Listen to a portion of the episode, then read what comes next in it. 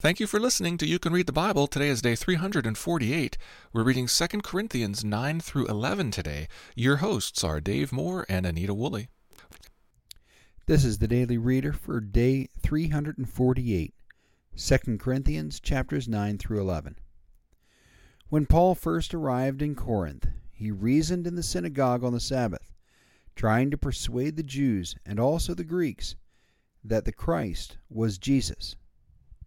Many Jews opposed and reviled him, but many of the Corinthians believed and were baptized. Acts eighteen tells us that when Paul became frustrated with the Jews' rejection, the Lord said to Paul one night in a vision, "Do not be afraid, but go on speaking and do not be silent, for I am with you, and no one will attack you to harm you, for I have many in the city who are my people." And he stayed a year and six months, teaching the word of God among them.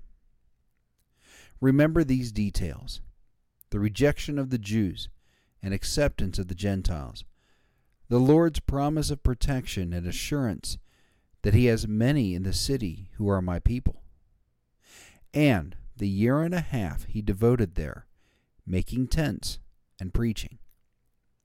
All of this is in the background of the section of Second Corinthians we'll read today. Paul has spent a lot of time talking about generosity and the collection for Jerusalem, and he overtly expresses his hopes today for their financial contributions to the greater church. But his comments today will also request generosity, at least in spirit, toward himself. In chapter eleven especially, Paul is raw and personal, addressing some slander or ridicule that has made it to his ears. Listen closely and consider his response, as well as the Corinthians' offense, as he forcefully challenges ill treatment from fellow believers from whom he has sacrificed so much. Consider also the placement of this personal complaint here, after Paul has made the following argument in general terms.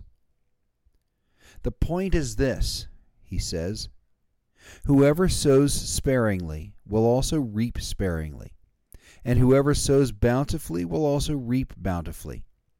Each one must give as he has decided in his heart, not reluctantly or under compulsion, for God loves a cheerful giver. And God is able to make all grace abound to you, so that having all sufficiency in all things at all times, you may abound in every good work." Our verse for this week is Deuteronomy six four. "Hear, O Israel, the Lord our God, the Lord is one." Second Corinthians nine through eleven. Now let's read it. Second Corinthians chapter nine. "Now it is superfluous for me to write to you about the ministry for the saints, for I know your readiness, of which I boast about you to the people of Macedonia, saying that Achaia has been ready since last year, and your zeal has stirred up most of them. But I am sending the brothers so that our boasting about you may not prove empty in this matter, so that you may be ready as I said you would be. Otherwise, if some Macedonians come with me and find that you are not ready, we would be humiliated, to say nothing of you, for being so confident. So I thought it necessary to urge the brothers to go on ahead to you and arrange in advance for the gift you have promised, so that it may be ready as a willing gift, not an, as an exaction. The point is this: whoever sows sparingly will also reap sparingly, and whoever sows bountifully will also reap bountifully. Each one must give as he has decided in his heart, not reluctantly or under compulsion, for God loves a cheerful giver. And God is able to make all grace abound to you, so that having all sufficiency in all things at all times, you may abound in every good work. As it is written, 'He has distributed freely, he has given to the poor, his righteousness endures forever.' He who supplies seed to the sower and bread for food will supply and multiply your seed for sowing and increase the harvest of your righteousness. You will be enriched in every way to be generous in every way, which through us will produce thanksgiving to God. For the ministry of this service service is not only supplying the, the needs of the saints, but is also overflowing in many thanksgivings to God. But their approval of this service, they will glorify God because of your submission that comes from your confession of the gospel of Christ and the generosity of your contribution for them and for all others, while they long for you and pray for you because of the surpassing grace of God upon you. Thanks be to God for his inexpressible gift. Second Corinthians chapter ten.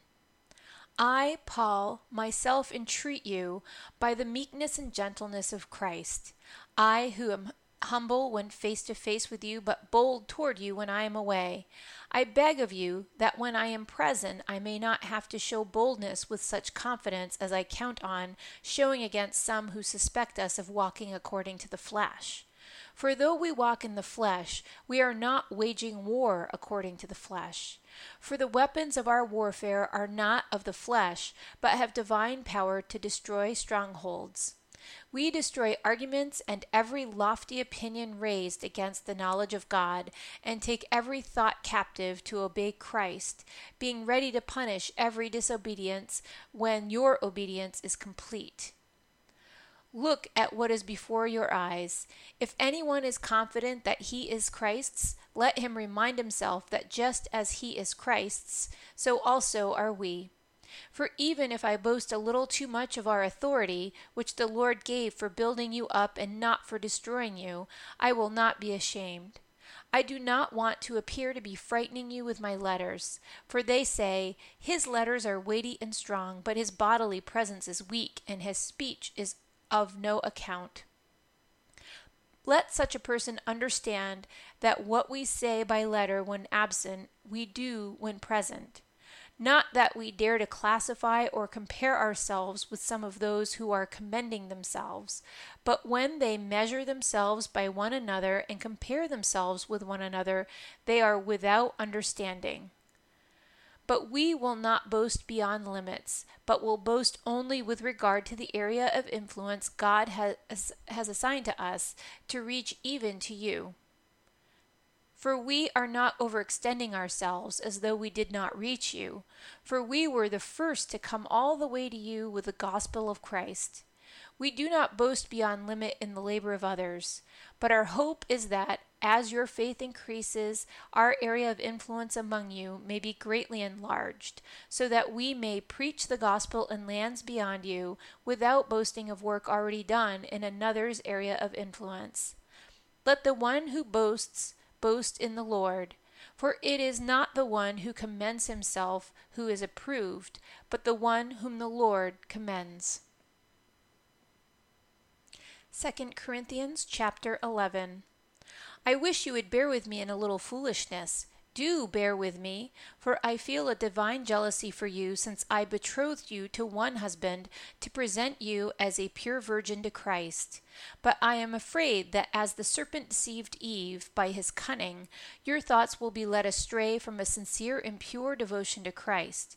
For if someone comes and proclaims another Jesus than the one we proclaimed, or if you receive a different spirit from the one you received, or if you accept a different gospel from the one you accepted, you put up with it readily enough.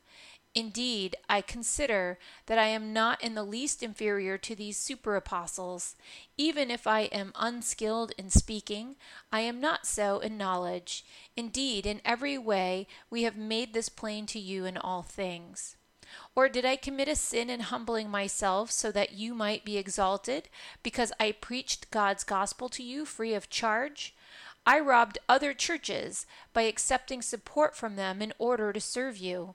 And when I was with you and was in need, I did not burden anyone, for the brothers who came from Macedonia supplied my need. So I refrained and will refrain from burdening you in any way.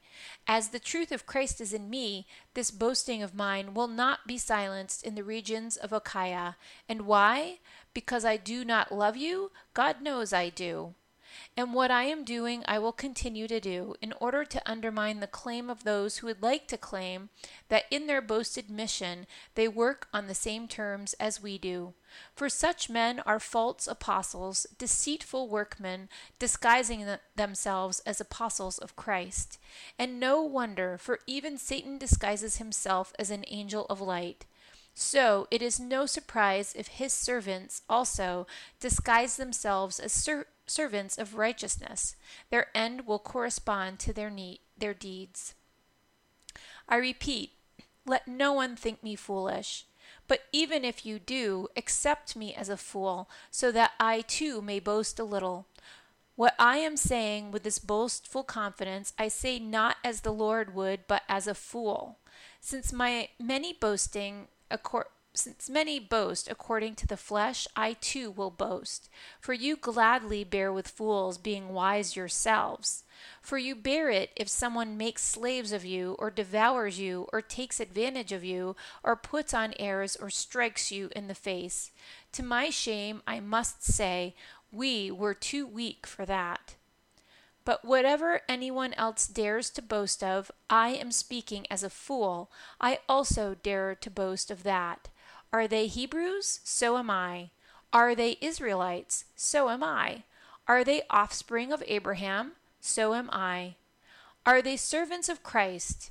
I am a better one. I am talking like a madman, with far greater labors, far more imprisonments, with countless beatings, and often near death. Five times I received at the hands of the Jews the forty lashes less one.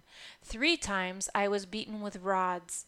Once I was stoned. Three times I was shipwrecked. A night and a day I was adrift at sea, on frequent journeys, in danger from rivers, danger from robbers, danger from my own people, danger from Gentiles, danger in the city, danger in the wilderness, danger at sea, danger from false brothers, in toil and hardship, through many a sleepless night, in hunger and thirst, often without food, in cold and exposure.